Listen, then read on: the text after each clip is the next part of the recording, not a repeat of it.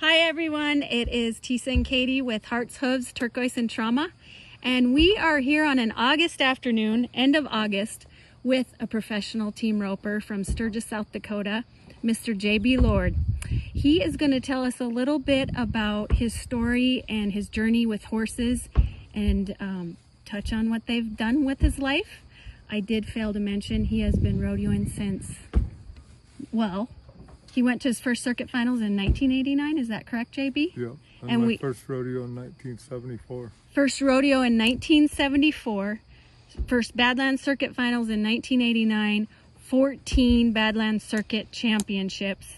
And we don't even know how many times he's been to the circuit finals. So, um, I guess our first question would be how would you, Katie, you, you, you asked the first question. Well, I think JB can just tell us a little bit about his rodeo lifestyle and kind of how he got to where he is today.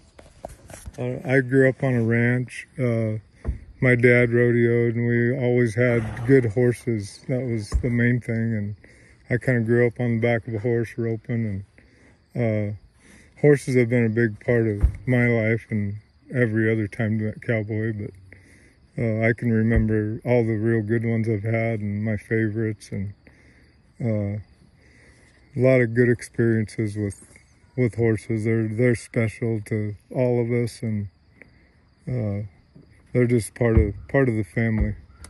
I think tonight you were having a little practice session with Blue and Breeze, Tisa's son and my son, and you said something that kind of really resonated. You said, you know, make your practices count, have purpose, you know, have a meaning for your for your roping. But I'm sure that didn't come to you when you were 13 years old. How did you find that that theory and that statement to follow? I don't know. When I grew up, I, I grew up. Uh, we didn't have phones and TV and didn't have much to do, and we had to create our own fun. And I grew up. My best friend's Billy Galliano, and he's uh, one of the best cowboys there is. I mean, I, most people know him, and we roped every day, and we just wanted to be good at it. And uh, I, we didn't know any other way, and we grew up competing against each other, and that kind of gave us the drive, and uh, we wanted to be better than the other guy, you know. And we were kind of competitors, but best friends, and we had a pretty special relationship for a long time, and it went on. We rodeoed together, and then he roped calves, and I bulldogged, and we roped with other people, so we kind of uh, grew apart as our rodeo careers evolved, and but we're still best friends, and uh, yeah, we got a pretty special relationship. But that's where it all come from. Me and him competing against each other at a young age, and it just we don't know any different uh, than to work work and try to get better. Yeah, so that's kind of the story of your one relationship. Did you have a special horse that kind of like that was the one that kind of made you, defined you? Not really one. I mean, uh, the levels of of my roping and career, I just had had a main horse at, at different times, and uh, probably my favorite horse of my life is a horse Ray J. I bought him when he was 13. Uh, he a Nebraska family did all events on him: poles, barrels, breakaway, goat tying, and they their son uh, wanted a bulldog, and that's where I seen him at one rodeo. He was, just started to bulldog on him, and uh, I got to talking to him, and uh, I got him bought, and I just seen that that horse really fit me, and he he it was just a great horse. I rode him for eight years and made the short round at Cheyenne on him four times, and uh, run 24 steers at Cheyenne. I've never run one past the camera pit. I mean, he, and he didn't have a lot of speed, but he was great in the box, and he give you a good start every time, and that's kind of the main thing. You get a good start, and if they run all they can, they're probably fast enough. So, 24 steers at Cheyenne alone. When did you realize, and what you were trying to tell our boys tonight, you know, we got to make this happy and a good place for our horses, the arena, uh, not wear them out. They got to kind of want it. Which you probably had to realize at one point, these horses are there for you, and that just as much as you're trying to be there for them, but maybe They're more here for us. On your journey, when did you realize these horses really were the ticket? Well, just when you, uh, I mean, some horses, the horses are all different. And like Ray J, I could tell he, he wanted to, me and him were just a perfect match. He wanted to please me and I wanted to please him. And uh, we both made our mistakes. He made a lot less of them than I did. I mean, he, I rode him at 70 rodeos and he might make one mistake all year. That's how good he was. And I mean, he wasn't the greatest horse, but he was the best one for me. So he was the friend that closed one eye to keep the friend. Yeah, he, yeah, I mean, it was just, yeah, I could get a good start every time. And then he, I mean, you, most people want their bulldogging horse to just go straight by and not duck. I wanted, I mean, I would get a hold of the horns and then he would duck left and set my feet just perfect. And it was just, just, I made just runs on him that I couldn't have made on any other horse just because he set my feet over there. So all these kids that are kind of struggling, they're like right out of the money and they're trying to go to school and they're like, do I really want to do this roping thing? It's taking all my time, putting a pile of money into it. What are your words for them? uh, if if that's what you want to do and you got a passion for it, uh, just put in the time and uh, do, actually work on something. And like like today, Breeze and Blue, I went out there and I could tell they just rope, rope, rope, and they don't really. I mean, they just want to rope to have fun because it's fun for them, and that, that's good to see. But at the same time, they're old enough where I mean, they if they start working at their roping, they'll get way better at it. And that last pin of steers, I just give them a couple things to work on, and they they did it perfect, and they caught every steer the last pin of steers, and it was it was good to see that they. I mean, and, and I know they'll go on and work at it now because they want they want to rope better, and they they understand what I was telling them, and. Uh, it was just it was fun for me to see and uh, they're gonna they're gonna go on and get better you know I, Oh, I think anyone you're around, JB, that they would do that. They're to try. So we know on this journey, rodeo or shoot, any anything in life, there are obstacles and challenges, and we have relationships with people. And I know you've rodeoed with a lot of people, and you've had your challenges.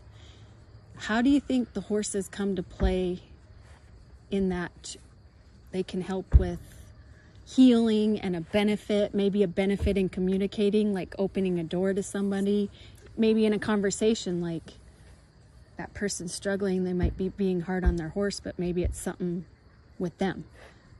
How, how do you think horses have helped your life or opened those doors? well uh, just here this year uh, i got a horse that uh, she's really good and talented and uh, i'm almost not good enough to ride her because she's so quick and and i get mad at her when she ducks when i throw she ducks and and and like I when I go to practice on her, then I, I concentrate on my riding and my roping, and I fi- I find out it's not her, it's me. She's just trying to trying to do things th- really quick at the rodeos because that's what I'm telling her to do. And then when I practice, I realize my mistakes that I'm not riding. I'm not telling her good enough what to do at the rodeos, and and it, it's it's way more me than her. I I realize that this on her this year, and uh, yeah, I get mad at her at the rodeos, and then I think like, yeah, I probably didn't ride good. You know, I'm leaning and just throwing and let, not holding her up like I should be, and so, I mean, it's a humbling experience when you Oh, you make a mistake at a, you like lose your rope and you think your horse ducked off and you're mad at the horse and then you realize you know i don't think it's the horse i think it's me so i mean you got to humble yourself and and realize hey it's probably not your horse it's probably mainly you And maybe that's transferable in relationships in life. I think Katie wanted to touch on that too. Well, I was just gonna say you kind of grew up, not grew up when you got on the rodeo trail. Then you had your boys. Um, and when did they start rodeoing? And what was that like? Just have your family, your boys on the road with you every day. The, it was the funnest thing. Uh, I, I, I took them with me when they were uh, three and five, and it was just it wasn't hard for me to have two kids with me, and I just enjoyed every minute of it. And they got so much out of it just being around adults and kids and just all types of people, and I think they grew up uh, faster and and could relate to grown-ups, kids, just all types of people, just because of they went to a bunch of rodeos and interacted with everybody, and it was just special. I could turn them loose at the rodeos, and everybody there knew them. I mean, I went to a lot of amateur rodeos, and and it was just uh, neat to be have them be there with me, and I think they learned kind of how to rodeo because they'd been to a lot of rodeos by the time they started on their own. So Yeah, if you were working at a bank eight to five, they wouldn't have had the same experience. What are they? no, no, I don't. I think time is the best thing you can give to your kids. Uh, so that that's I had that to give them, and and that's what I chose to do. So Wow, time. Time to give to your kids. That is excellent words of wisdom for anybody out there. I- Same with your horses. I was just going to add. Usually, when things go south, if you really look in my, and I'm not a horse trainer by any means, but in my experience with horses, is you look back and you realize, you know, you got bucked off because a couple months ago you rushed through that, you skipped that step to get ready for the competition or whatever coming up this week. So I think if we give our horses a little more time, it goes better too. yeah, I uh, yeah, I, I I just wish I would have knew a lot of things I know now back when I was younger. Because I mean, I had I had a lot of good horses that I wasn't cowboy enough to ride them, and uh, it, it was me and not being able to to ride them and get and have them be as good as they could be. And uh, I think if I would have had more knowledge, I I would have had better horses then. Well, that that's evolving in life and that time. you get knowledge through time, so I mean, we can't fault ourselves on that, I would say. And I think the best thing you can do, you help these two boys. Yep. You're going to help, you know, 10 more kids at the next rodeo. You just got to pass on the tradition. That's right. JB, any other words of wisdom for tonight? Uh, I'm sure I'll think of some later, but So one question that we always ask to like to ask anybody on our on our show, what is your why? You know, when you're tired in the morning and you've only slept a few hours, why do you keep going to the next rodeo or getting on the next horse? you know, I thought of that this weekend. I, I thought, it was a long weekend, wasn't yeah, we went to Parshall Saturday morning, drove all the way to Lisbon, and then we got to drive to Bismarck, and we had a room there, and and we pulled into Bismarck. I mean, I'm tired, thirsty, hungry, and I'm like, this is why people quit rodeo when when it feels like this. But but uh, I, I love the rodeo. I mean, that's just part of it. You got to deal with, and I mean, rodeo's fun. It's fun to fun when you win, and it's fun to figure out why you lose, and uh, you just got to deal with a lot of a lot of emotions that you have and control them. And I mean, it, it's not all. I mean, you're gonna get another run if you, no matter how bad you screw up. You know, you learn learn from it and control your anger and your emotions and I mean, that's what champions do. They don't show that when they make a mistake, they just ride out, win or lose, and you can't tell what they're thinking. But I mean, I've struggled with that my whole life, and I mean, the more competitive you are, uh, the more you got to learn to control yourself. So So, folks, we're all going to get another run. That that's what I got. Time, and you're going to get another run.